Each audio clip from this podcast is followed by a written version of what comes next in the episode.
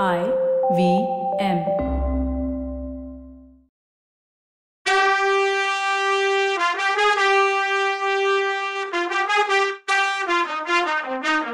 வணக்கங்க. நான் கவிதா பேசுறேன்.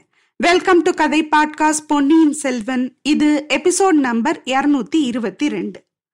உங்களுக்கெல்லாம் ஒரு முக்கியமான அனௌன்ஸ்மெண்ட் புது சீரியஸ் ஒன்று ஆரம்பிச்சாச்சு.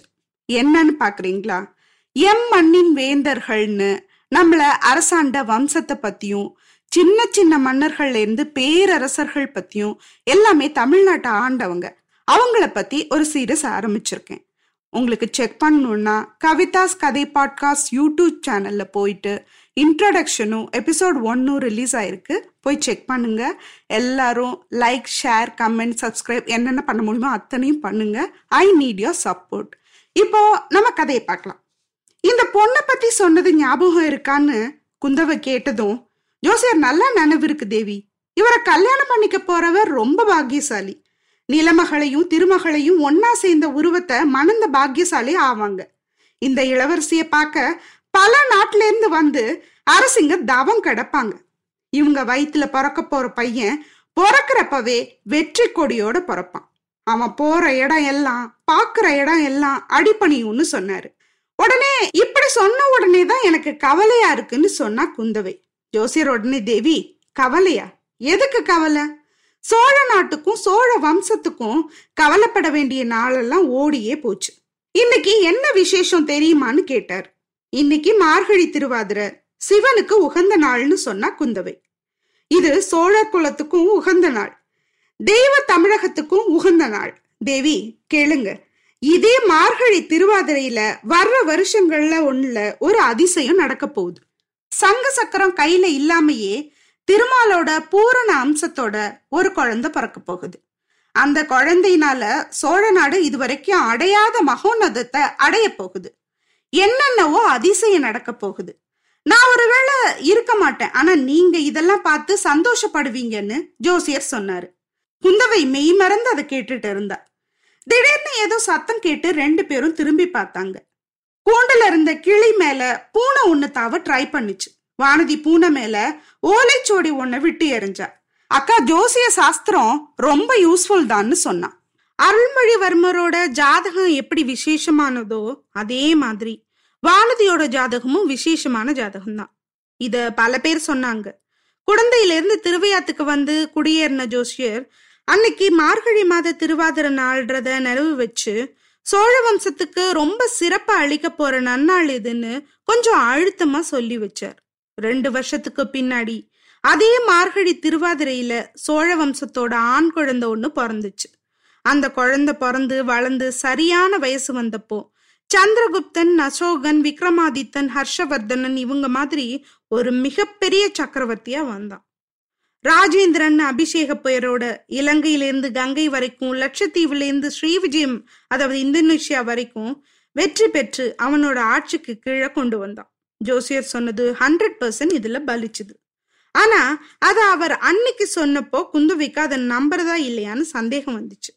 வானதிக்கு கோவமே வந்துச்சு ஜோசியர் மேல. அந்த கோவத்தை எப்படி காட்டுறது? அங்கிருந்த ஓலைச்சுவடியை தூக்கி அங்கிருந்த பூனை மேல எரிஞ்சிட்டு ஜோசிய சாஸ்திரம் யூஸ் ஆகுதுன்னு நக்கலா சொன்னான். அதை கேட்ட ஜோசியர் இளவரசி வல்லவனுக்கு புல்லும் ஆயுதம்னு சொல்லுவாங்க. அது மாதிரி உங்க கைப்பட்ட மகிமையில ஓலைச்சுவடியும் உயிரை காப்பாத்துது. எதிர்காலத்துல எத்தனை எத்தனையோ உயிர்களுக்கு அபயம் கொடுத்து காப்பாத்த போற மலர் கையில இது அப்படின்னு சொன்னாரு ஜோஷியர் வானதி அதுக்கு அக்கா இந்த ஜோசியர் முகஸ்துதி சொல்றதுல ரொம்ப கெட்டிக்காரா இருக்கார். வாங்க போலான்னு சொன்னான். தேவி இன்னைக்கு நான் சொல்ற வார்த்தைங்க உங்களுக்கு பிடிக்கல. ஒரு காலத்துல நான் சொல்றதெல்லாம் உண்மையாகும். அப்போ இந்த ஏழை நீங்க மறந்துடாதீங்கன்னு சொன்னாரு ஜோசியர். குந்தவை அப்பா ஐயா இந்த பொண்ணுக்கு நீங்க சொல்றது பிடிக்காம இல்ல. கேட்க கேட்க இவ மனசுக்கு சந்தோஷமா இருக்கு. ஆனா யோசிக்காம ஏதோ ஒரு சபதம் செஞ்சுட்டோமேன்னு ஆத்திரம் வேற. அத உங்க ஓலைச்சுவடி மேல காட்டிட்டா. அதை நீங்க பொருட்படுத்த வேணாம்னு சொன்னான். நல்லவங்களுக்கு வர்ற கோவமும் நல்ல பலனைத்தான் கொடுக்கும். உங்களை இனிமையா வரவேத்த என் கிளி பொழைச்சுதே அதுவே போதும்னு சொன்னாரு. அப்புறம் குந்தவை இன்னும் கொஞ்சம் அவர்கிட்ட பேசிட்டு இருந்தா.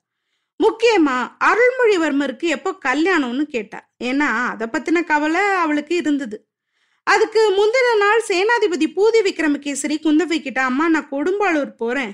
என் பொண்ணையும் அழைச்சிட்டு போலாமான்னு கேட்டார். அதுக்கு குந்தவை மாமா என்ன அவசரம்? பட்டாபிஷேகத்துக்கு இல்லாமலா போறீங்கன்னு கேட்டார். அம்மா பட்டாபிஷேகத்தப்போ வந்துடுவேன். அது வரைக்கும் ஏன் வெயிட் பண்ணணும்? நான் வரும்போது பெரிய படையோட வந்தேன். தெய்வாதீனமா நம்ம என்ன நினைச்சோமோ அது நிறைவேறிடுச்சு. இளவரசர் முடிசூடுறதுக்கு சம்மதிச்சிட்டார். அதை எல்லா சிற்றரசர்களும் ஒத்துக்கிட்டாங்க. இனி இவ்வளோ பெரிய படையை இங்க வச்சிருக்க வேண்டிய அவசியமே இல்லை. இவ்வளோ பேருக்கும் சாப்பாடு கொடுத்து படையை நிர்வகிக்கிறது தஞ்சாவூர் நகரத்தாருக்கும் சிரமம். அதனால என் படையை அழைச்சிட்டு போய் அங்கங்க பிரிச்சு விட்டுட்டு வரணும்னாரு. அப்படியே செய்யுங்க மாமா. ஆனா அதுக்கு எதுக்கு வானதின்னு கேட்டா குந்தவை. தேவி அதுக்கும் ஒரு முக்கியமான காரணம் இருக்கு. நேத்து சிற்றரசர்கள் எல்லாரும் கூடி பேசணும் ஒரு முடிவுக்கும் வந்தோம். உங்க தாத்தா அரிஞ்சய சக்கரவர்த்தியோட அப்பா பராந்தக சக்கரவர்த்தி ஆறு பேரை கல்யாணம் பண்ணிக்கிட்டார். என்னோட குலத்திலேருந்தும் மிலாடுடையார் குலத்திலேருந்தும் பழுவேட்டரையர் மழவரையர் சம்பூரையர் குலத்திலேருந்தும் இருந்தும் ஒவ்வொரு பொண்ணை கல்யாணம் பண்ணிட்டு இருந்தார். அதனால அவர் காலத்துல சிற்றரசர்களுக்குள்ள எந்த பிரச்சனையும் இல்லாம இருந்துச்சு. உங்க தாத்தாவும் பல சிற்றரசர்குல பொண்ணுங்களை கல்யாணம் பண்ணியிருந்தார். அவர் வெற்றி கொண்ட வைத்தும்பராயர் குலத்துல இருந்து உங்க பாட்டியை கல்யாணம் பண்ணிக்கிட்டார். ஆனா உங்க அப்பா இந்த மாதிரி நல்ல பழக்கங்களை எல்லாம் கடைப்பிடிக்கல. உங்க அம்மா மலையமான் மகளை மட்டும் கல்யாணம் பண்ணிக்கிட்டார். அதனால சிற்றரசர்களுக்குள்ள பொறாமையும் சண்டையும் வந்துச்சு. அதனால இனிமே இந்த சோழ நாட்டு சக்கரவர்த்தியா முடி சூட்டிக்கிறவங்க பல சிற்றரசர் குலத்துல இருந்தும் பொண்ணுங்களை கல்யாணம் பண்ணிக்கணும்னு நேத்து நடந்த கூட்டத்துல முடிவு பண்ணாங்க. பொன்னியின் செல்வரோட மகுடாபிஷேகம் முடிஞ்சப்புறம் இத அவர்கிட்ட சொல்லலான்னு இருக்கும். வானதிய ஏன் ஊருக்கு கூட்டிட்டு போக நினைக்கிறேன்னு உங்களுக்கு தெரிஞ்சிருக்கும். அவளை இங்க விட்டு வச்சிருந்தா நான் இந்த உடன்படிக்கையை மீறேன்னு மத்தவங்க சந்தேகப்படுவாங்கன்னாரு கொடும்பாளூர் வேளார். இதை கேட்டதும் குந்தவைக்கு பயங்கர கோவம் வந்துருச்சு. அதை அவ வெளியில காட்டாம சேனாதிபதி அப்பா அம்மாவை இழந்துட்ட உங்களோட தம்பி பொண்ணுக்கு நீங்களே அம்மா அப்பாவா இருக்கணும்னு என்ன நீங்க கேட்டுக்கிட்டீங்க? அதை மறந்துட்டீங்களா? வானதியை கொடும்பாளூருக்கு அனுப்ப முடியாது. அவளை விட்டு என்னால பிரிஞ்சிருக்கவே முடியாது. நான் வேணும்னா வானதியை கூட்டிட்டு பழைய அறைக்கு போயிடுறேன். முடிசூட்டு விழாவுக்கு கூட வராம அங்கேயே இருந்துடுறோம். கல்யாண பேச்சே இப்போ வேணாம். பட்டாபிஷேகம் முடிஞ்ச பின்னாடி சிற்றரசர்களோட விருப்பத்தை பொன்னியின் செல்வர் கிட்ட சொல்லுங்க. அதை பின்னாடி பாத்துக்கலான்னு சொன்னா குந்தவை. சேனாதிபதியும் அதை ஒத்துக்கிட்டார். குந்தவை ஜோசியரை தேடிக்கிட்டு வர்றதுக்கு இதுதான் பெரிய காரணம் ஆயிடுச்சு. அதனாலதான் பொன்னியின் செல்வர் கல்யாணத்தை பத்தி அவ்வளோ கவலையோட கேட்டா. அதே நேரத்துல வானதியோட நினப்பு பழைய சம்பவம் ஒன்ன நினைச்சது. அதுலயும் ஒரு பறவையும் பூனையும் இருந்துச்சு. பூனையோட ஒரு யானையும் யானை பாகனும் அதுல சம்மந்தப்பட்டிருந்தாங்க மர கிளையிலிருந்து தொங்கின தொங்குன பறவை கூட்ட பொன்னியின் செல்வர் யானையை எடுத்துட்டு வந்து காப்பாத்துனது ஞாபகம் வந்துச்சு. அது யானை பாகன்னே அவன் நினைச்சிட்டு இருந்தா. அதுக்கப்புறம் தான் அவர் பொன்னியின் செல்வர்னும் அவளுக்கு தெரிஞ்சது. ஆஹா அவர் வெறும் யானை பாகனாவே இருந்திருக்க கூடாதா? அவர் சுந்தர சோழ சக்கரவர்த்தி திருமகனா இருக்கிறதுனால தானே இவ்வளோ தொல்லை? அதனால தானே என்ன மாதிரி உள்ள பொண்ணுங்களும் தோழிகளும் பூங்குழலி மாதிரி உள்ளவங்களும் சோழ நாட்டு பட்டத்தரசியாக விரும்புற கள்ள நோக்கம் உள்ளவங்கன்னு என்னை பத்தி நினைச்சு சொல்ற மாதிரி ஆயிடுச்சு. வானதி இந்த நினைவுல இருந்த நேரம் குந்தவை எதிர்காலத்தை பத்தி ஜோசியர்கிட்ட கேட்கறதுல ஈடுபட்டிருந்த நேரம் ஜோசியர் வீட்டு வாசல்ல சீனத்து பட்டு வேணுமா சீனத்து பட்டுன்னு பெருங்குரல் கேட்டுச்சு. வேற குரலும் கேட்டுச்சு. குந்தவையும் வானதியும் வந்து ரொம்ப நேரம் ஆச்சுன்னு உணர்ந்தாங்க. அப்போ ஜோசியர் சிஷ்யம் உள்ள வந்து சுவாமி சீன வியாபாரிங்க ரெண்டு பேரு வந்திருக்காங்க உங்ககிட்ட ஜோசியம் கேட்கணுமா அவங்கள நாளைக்கு வர சொல்லட்டுமான்னு கேட்டான். குந்தவை உடனே வேணாம் இப்பவே வரட்டும்.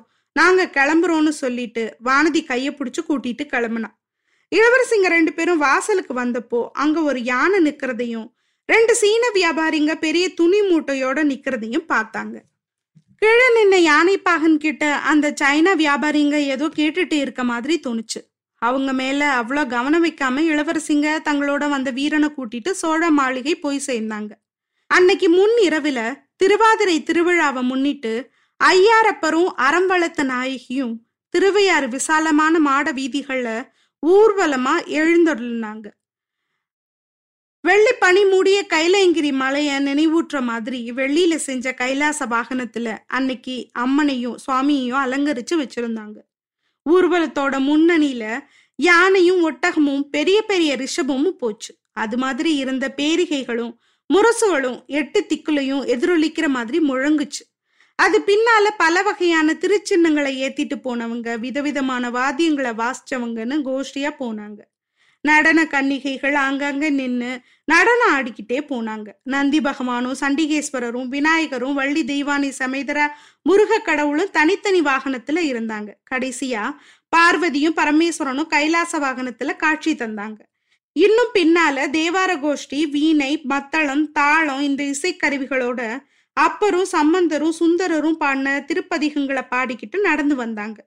முன்னாலையும் பின்னாலையும் ஆயிரம் ஆயிரம் ஜனங்க தெருவை அடைச்சுக்கிட்டு மெல்ல மெல்ல ஊர்வலத்தோட போயிட்டு இருந்தாங்க. இதையெல்லாம் ரோடு ரெண்டு பக்கமும் நின்ன ஜனங்க வேடிக்கை பார்த்தாங்க. பக்தி பரவசத்துல மூழ்கினாங்க. கண்ணு கட்டின தூரம் வரைக்கும் முன்னாடியும் பின்னாடியும் தீவர்த்திங்க பிரகாசிச்சு ஒரு அபூர்வமான தெய்வ ஊர்வலத்தை ஒரு கனவு லோக காட்சி மாதிரி தந்துச்சு. இந்த ஊர்வல காட்சிய சோழ மாளிகை மேல மாடத்துல நின்னு குந்தவையும் வானதியும் பார்த்தாங்க. முதல்ல வந்த முரசு சுமந்த யானையிலேருந்து கடைசி தேவார கோஷ்டி வரைக்கும் பார்த்து என்ஜாய் பண்ணாங்க. தெய்வங்களை தரிசிச்சு பக்தியில தழைச்சாங்க அவ்வளோ கூட்டத்துக்கு இடையில ஒரு யானை மேல ரெண்டு சைனா வியாபாரிங்க ஏறிக்கிட்டு வர்றதையும் அவங்க அப்பப்போ யானை மேல இருந்து கீழே இறங்கி ஜனங்க கூட்டத்துல மறைஞ்சிடுறதையும் திரும்ப வந்து யானை மேல ஏறிக்கிறதையும் பார்த்தாங்க. ஆஹா! இவங்க ரெண்டு பேரும் நிஜமாவே சீனாக்காரங்களா வியாபாரிங்களா? இல்ல வேற நாட்டுல இருந்து வேவு பார்க்க வந்த ஒற்றங்களான்னு குந்தவிக்கு சந்தேகம் வந்துருச்சு. சோழ ராஜ்யம் அரசுரிமை பத்தி கடந்து போன சில நாளா நடந்த சம்பவம் குழப்பம் எல்லாம் பத்தி செய்தி எல்லாம் உலகம் எல்லாம் பரவி இருந்துச்சு. அதனால எதிரிங்க இந்த ஒற்றங்களை சைனா வியாபாரிங்க மாதிரி அனுப்பி இருக்கலாமேன்னு தோணுச்சு அவளுக்கு. இத பத்தி குந்தவையும் வானதியும் பேசிட்டு இருந்தது பூங்குழலி காதுல விழுந்துச்சு. அவ அவங்க கிட்ட போய் தேவி அவங்க ரெண்டு பேரும் கோயில் கோபுர வாசல்ல என்னை பார்த்து சீனத்து பட்டு வேணுமான்னு கேட்டாங்க. நான் தான் அவங்க கிட்ட சோழ மாளிகைக்கு வாங்க இளவரசிங்க வரப்போறாங்க அவங்க ஒருவேளை வாங்கினாலும் வாங்குவாங்கன்னு சொன்னேன். அதனால அவங்க இங்க வந்தாலும் வருவாங்க. உங்க சந்தேகத்தை நேர்லயே கேட்டு தெரிஞ்சுக்கலான்னு சொன்னான் அதே நேரம் கைலையங்கிரி வாகனத்துல வந்த சுவாமி ஊர்வலம் மாளிகை வாசலுக்கு வந்துச்சு. அங்க சுவாமியை நிறுத்தி தீபாராதனை நடந்துச்சு. தெய்வ ஊர்வலத்தோட வந்த செம்பியன் மாதேவியும் அவரோட பையனும் சுவாமி அங்கிருந்து கிளம்பினதும் அரண்மனைக்குள்ள வந்தாங்க. இளவரசிங்க மேல் மாடத்துல இருக்கிறத பார்த்து அங்க வந்தாங்க. உற்சவத்தோட சிறப்பை பத்தி கொஞ்ச நேரம் எல்லாரும் பேசிட்டு இருந்தாங்க. செம்பியன் மாதேவி தன்னோட பையன் சேந்தன் அமுதனை பார்த்து குழந்தை ஒரு தேவார பதிகம் பாடுன்னு சொன்னாங்க. எல்லாரும் அதையே கேட்டதும் சேந்த அமுதன் ஒரு பதிகம் பாடினான். இனிமே இவரை நாம மதுராந்தகன்னே சொல்லலாம். கண்டறியாதன கண்டேன்னு அவர் பாடி முடிச்சதும் அதை மெய்மறந்து கேட்டுட்டா இருந்தவங்க கொஞ்ச நேரம் அமைதியா இருந்தாங்க. குந்தவி செம்பியன் மாதேவிய பார்த்து அம்மா அப்பர் இந்த பதிகம் பாடின வரலாற எனக்கு சொல்லியிருக்கீங்க. இவங்க எல்லாருக்கும் சொல்லுங்கன்னு கேட்டா. செம்பியன் மாதேவி சொல்ல ஆரம்பிச்சாங்க. அப்பர் சுவாமி வயசானப்புறம் கைலேங்கிரி போய் கடவுளை தரிசிக்க நினைச்சாரு. கிளம்புனாரு. அவரால ரொம்ப தூரம் நடக்க முடியல. மேல நடக்க முடியாம களைச்சு விழுந்தாரு. அப்ப அங்க ஒரு பெரியவர் வந்து நீங்க ஏன் கைலாயத்தை தேடி போறீங்க? திருவையாறு போங்க. அதுதான் பூலோக கைலாசம்னு சொல்லிட்டு மறைஞ்சிட்டார். அது கடவுள் வாக்குன்னு தெரிஞ்சு அப்பர் திருவையாறு போனார். அங்க கிட்ட வரும்போதே அவர் மனசு பரவசமாயிடுச்சு. பல அடியார்கள் கையில பூக்குடையும் கெண்டியில காவிரி தண்ணியும் கொண்டுட்டு தெய்வத்தை தரிசிக்க போறத பார்த்தார். அவங்க கடவுள் புகழ பாடிக்கிட்டு போனாங்க. அவங்க பின்னாடியே இவரும் போனார். அப்போ திருவையாறு நகரத்துல ஆணும் பொண்ணுமா ரெண்டு யானை வந்துச்சு. அது சிவனும் சக்தியுமா அப்பருக்கு காட்சி அளிச்சது. இதே மாதிரி பல விலங்குகளையும் பறவைகளையும் கோவில் போய் சேர்றதுக்குள்ள அவர் பார்த்தாரு. ஆண்மையில் பெண்மையில் ஆண் குயில் பெண் குயில் நாரையும் நச்சுனையும் பைங்கிளையும் பேடையும் காளையும் பசுவும் இப்படி நிறைய. இதெல்லாம் சிவசக்தி உருவமா அவருக்கு தெரிஞ்சுது. உலகமே சிவசக்தி உருவமா இருந்ததை அவர் பார்த்தாரு. இந்த உலகமே கைலாசம் தனியா வேற கைலாசம் இல்லைன்னு உணர்ந்தாரு. அதுக்கப்புறம் இந்த உணர்வுல சுவாமியும் நாயகியும் வீதி உலா வர்றத பார்த்தாரு. அவர் தன்னோட புறக்கண்ணாலையும் அகக்கண்ணாலையும் அனுபவிச்சத இனிமையான தமிழ்ல பாடினாரு. அதுதான் கண்டறியாதன கண்டேன்னு கதை சொல்லி முடிச்சாங்க பெரிய பிராட்டி. சரி அந்த சைனா வியாபாரிங்க யாராவது பாண்டிய நாட்டு ஆபத்து துவங்களா இருக்குமோ? ஏதாவது இவங்களுக்கு கெட்டது பண்ணிடுவாங்களோ? என்ன நடக்க போகுதுன்னு? அடுத்த எபிசோட்ல பார்க்கலாம். அது வரைக்கும் நன்றி வணக்கம்.